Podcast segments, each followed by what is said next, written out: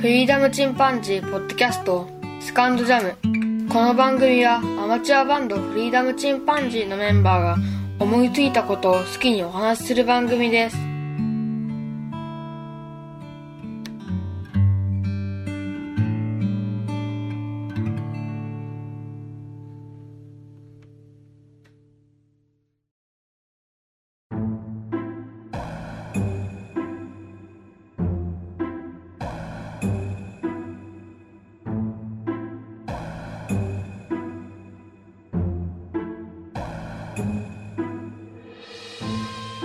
さあ始まりました。フリーダムチンパンジーの佐藤です。今日は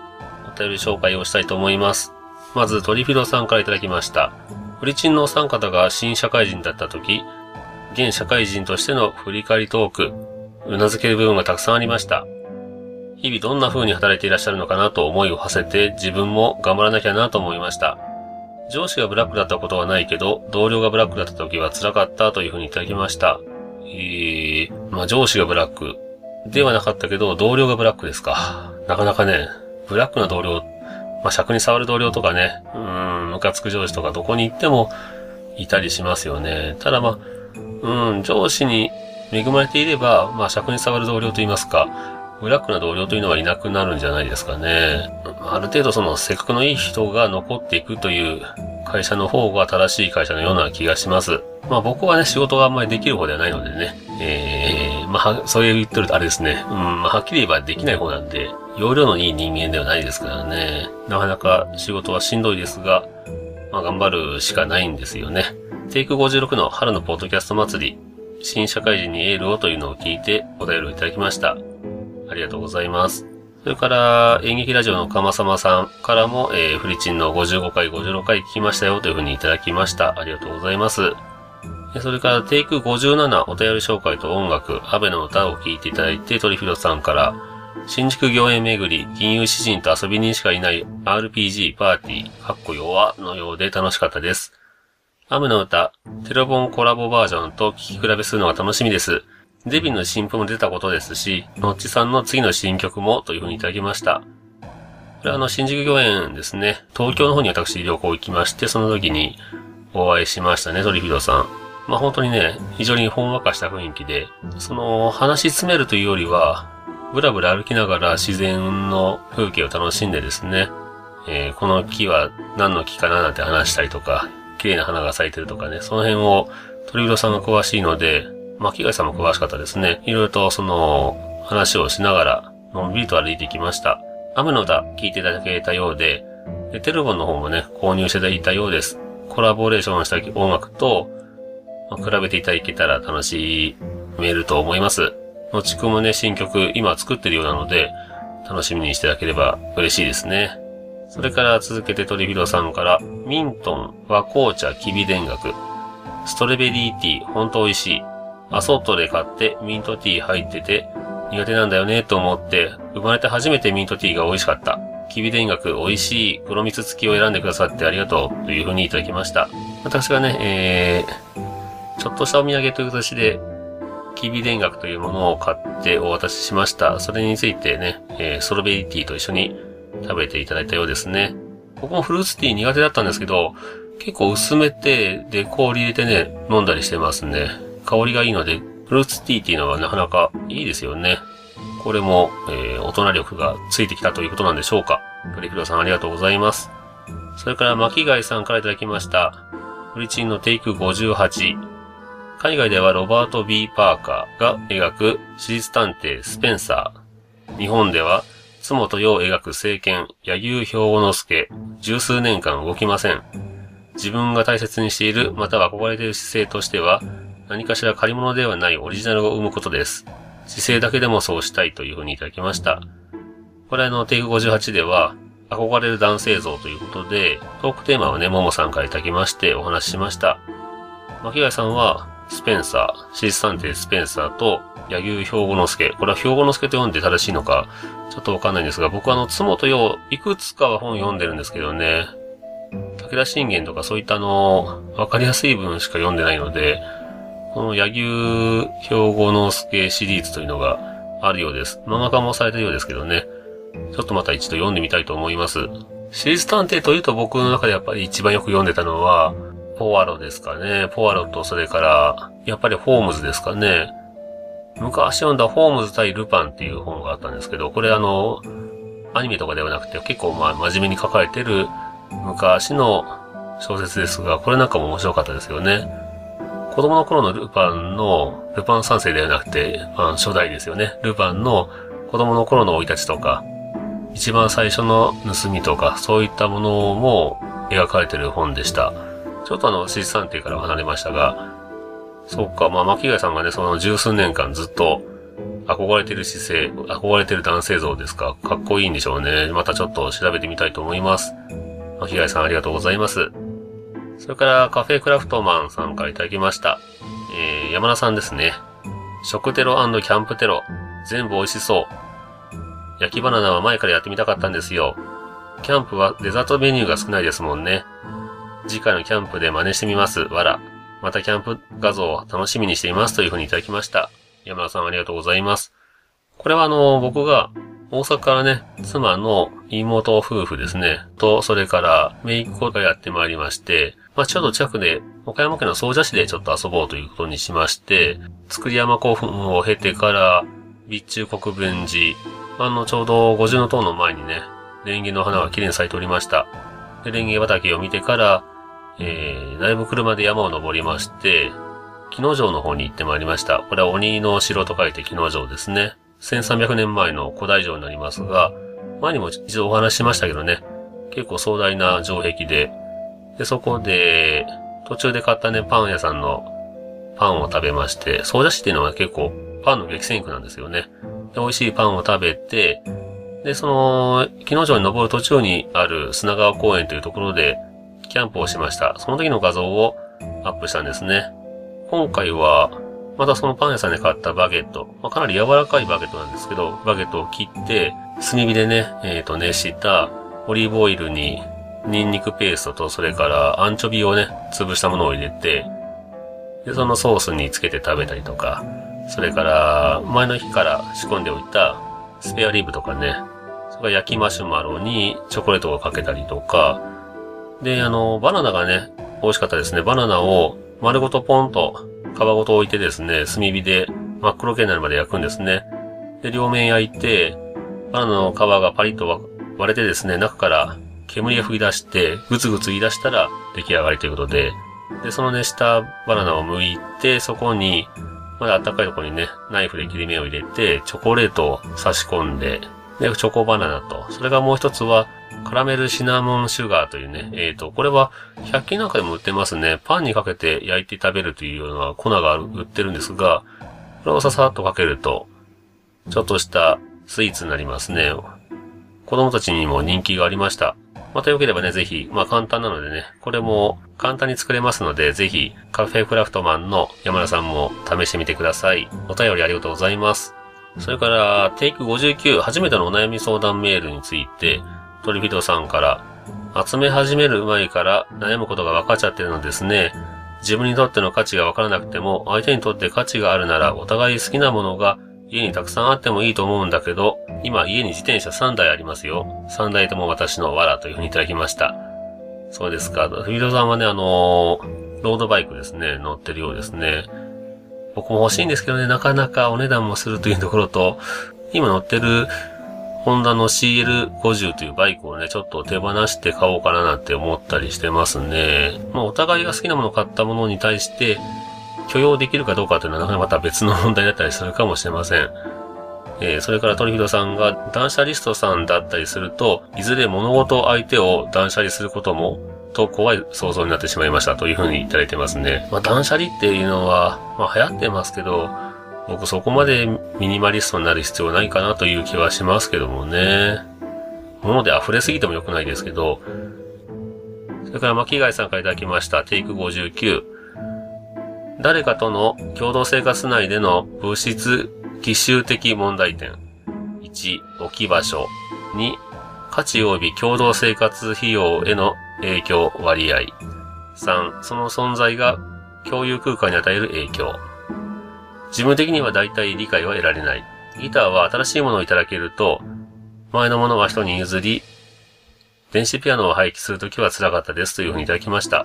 うん。巻貝さんは、その、何本も何本もは持ってらっしゃらないということですね。結構いただくことが多いようで、その都度まあギターを変えていってると。まあ、腕が2本しかないですし、ギターは1本しか弾けないので、そういった意味では、気に入ったギターが手元に1本あるという状態を維持されてるのはすごいですね。まあ、共同生活してる中で、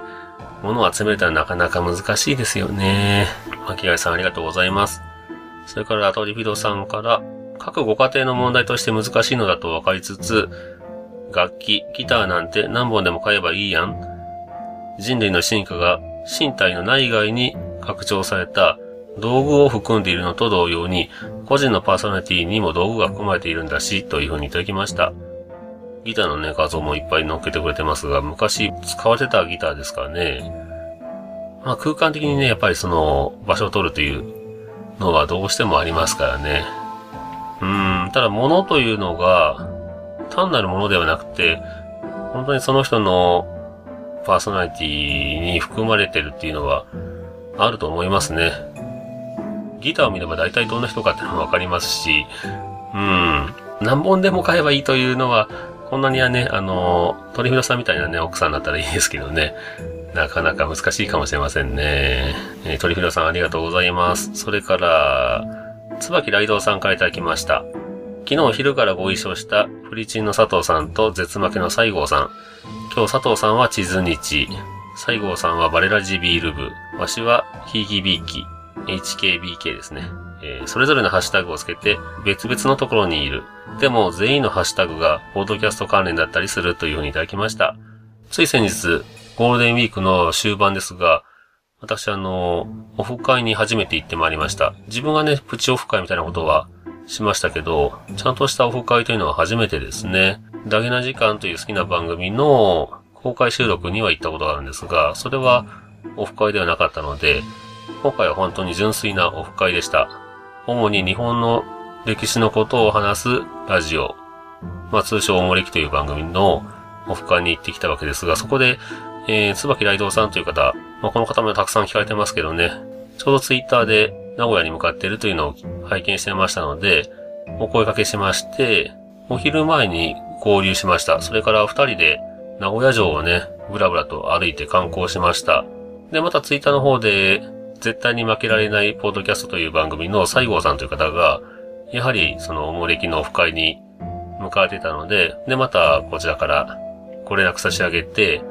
で、3人で会ってね、ヤバトンというお店の味噌カツを食べました。すごく美味しかったですね。あの、思わずタレをお土産に買ってしまいましたが、で、3人でまたブラブラして、ちょっと絶負けのね、西郷さんとも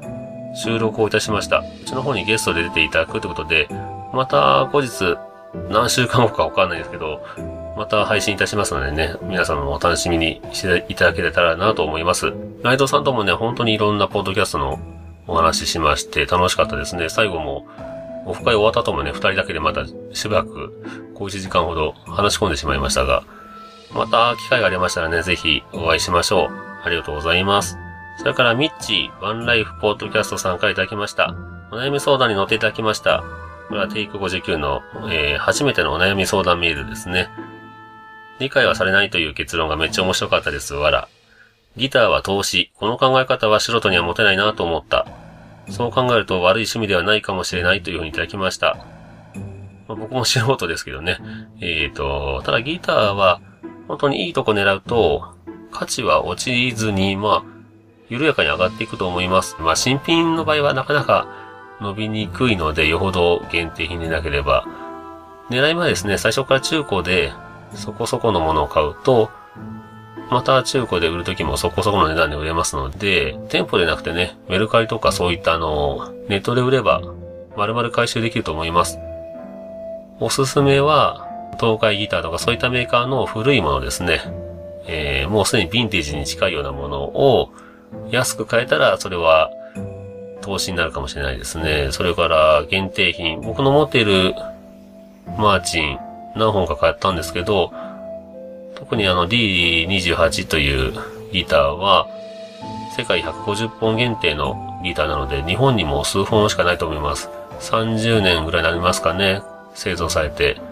なりましたので、これがまあ40年、50年となりますと、だんだんと価値が上がっていきます。だいたい10年で10万円ぐらい今価値が上がっていってますね。まあ実際には買ってからもう10年に1回は10万円ぐらいかけてメンテナンスしないといけないので、まあ結果的にはまあ買った値段とそれからかけたメンテナンス費用がそのまま返ってくるというところですが、ただずっと使っててね、その分丸々返ってきますから悪くないと思います。うまく買えば3万円のギター買ってもまた3万円で売れるというところがありますんでね。もしギターをね、また買おうかと思われたら、ぜひお声掛けください。えー、それから、ケイスケさんからいただきました。ありがとうございました。本当に楽しく拝聴しました。書斎の壁に3本オブジェになってたり、一度ギター断捨離時に残したのが、奥さんと一緒にヤフオクで選んだ E シリアルのフェンダージャパンだけは残したりしたんですが、やっぱり最近また増えちゃったので、一生ものの一本で買い止まるようにしたいですというふうにいただきました。えー、ケイスケさんはですね、このお悩み相談メールを送ってくれたミッチーさんの相談者さんですね。で、私の方からですね、てっきりミッチーが自分のことをオブラードに積んだのかと思ってましたというふうに、えー、お話ししましたらですね、僕はそんなギター好きではありませんわらというふうにいただきました。でね、あの、大学時代に一大決心で買った10万のオーベーションを今も大事に押し入れにしまっているくらいのエセギタリストですというふうに、ミッチーさんがいただきましたね。僕もあの、初めて買ったギターが赤いオーベーションのセレブリティという7枚のものでしたね。ギターの体に当たる部分が丸かったので、まあ、抱えてて痛くなくてですね、とても使いやすいギターでした。うちの母親がね、倒してネックを折ってしまったので、うん、結局そのまま、まあ、それに対してあの、トリフィドさんから、マイファーストギター盛り上がるトークテーマになりそうですね。私のは大学の後輩から3万円で譲ってもらった、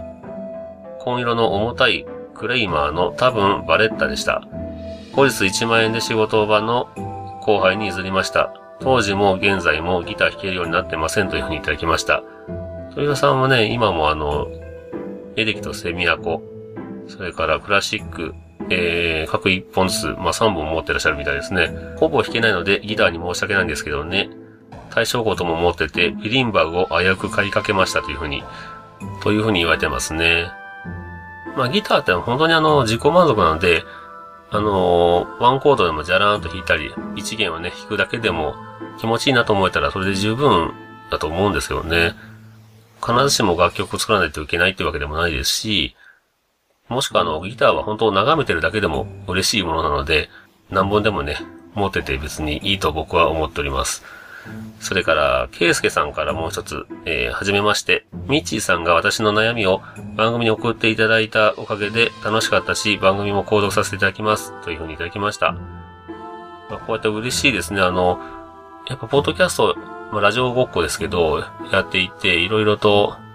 やってみたいなということがいろいろありますが、ももさんにいただいたトークテーマをいただくという経験もできましたし、それからこの回では、お悩み相談メールをいただいて、それに、えー、お答えすると。まあ実際にはお答えが出なかったんですけど、うん、そういったことができるのはね、本当に、セカンドシーズンになってようやくですからね、